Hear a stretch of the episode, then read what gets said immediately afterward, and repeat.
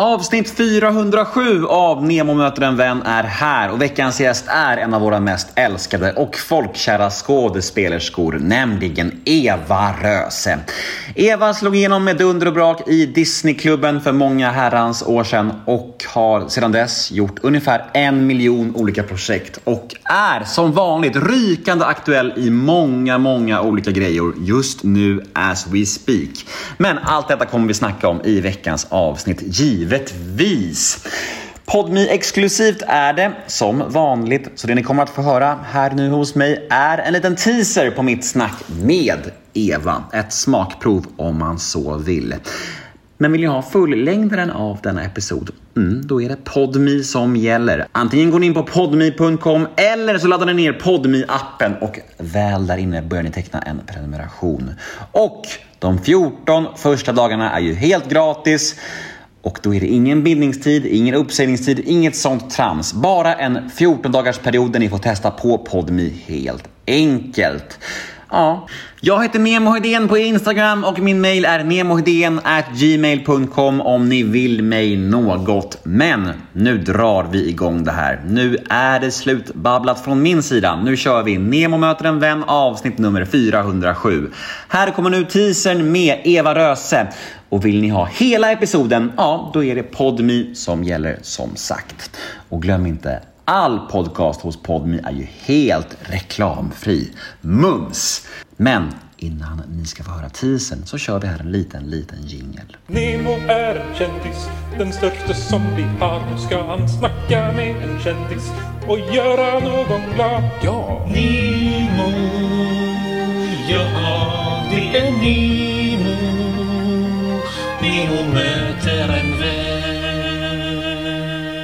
nästa ord som är mäkt. Yes. Det är ditt eh, egenlanserade ord. Ja, Ja.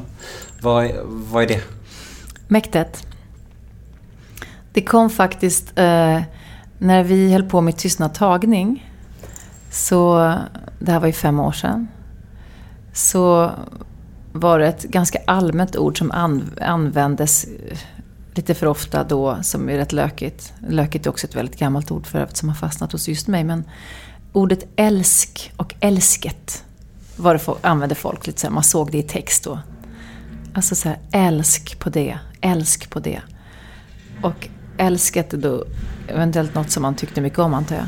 Men så minns jag att vi stod på scenen här på Södra Teatern när otroligt många skådespelerskor hade samlats för att läsa upp sina vittnesmål Eh, för första gången som vi hade publicerats i Svenska Dagbladet och blivit en stor liksom, våg, en explosion eh, den dagen det publicerades. Och så skulle vi läsa upp vittnesmålen här på teatern där du och jag sitter eh, inför eh, makthavarna i branschen.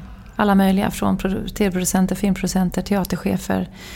Eh, kungahuset kom till och med, alltså drottningen och prinsessan. Det var liksom ett stort pådrag. Och vi var här under i källaren, allihopa hade samlats. Vi hade ingen aning om vilka som kom, att vi hade ingen aning om hur många människor som strömmade in. Vi visste bara att vi skulle läsa vittnesmål som inte var våra egna utan vi läste andras, som man inte skulle kunna identifiera vad.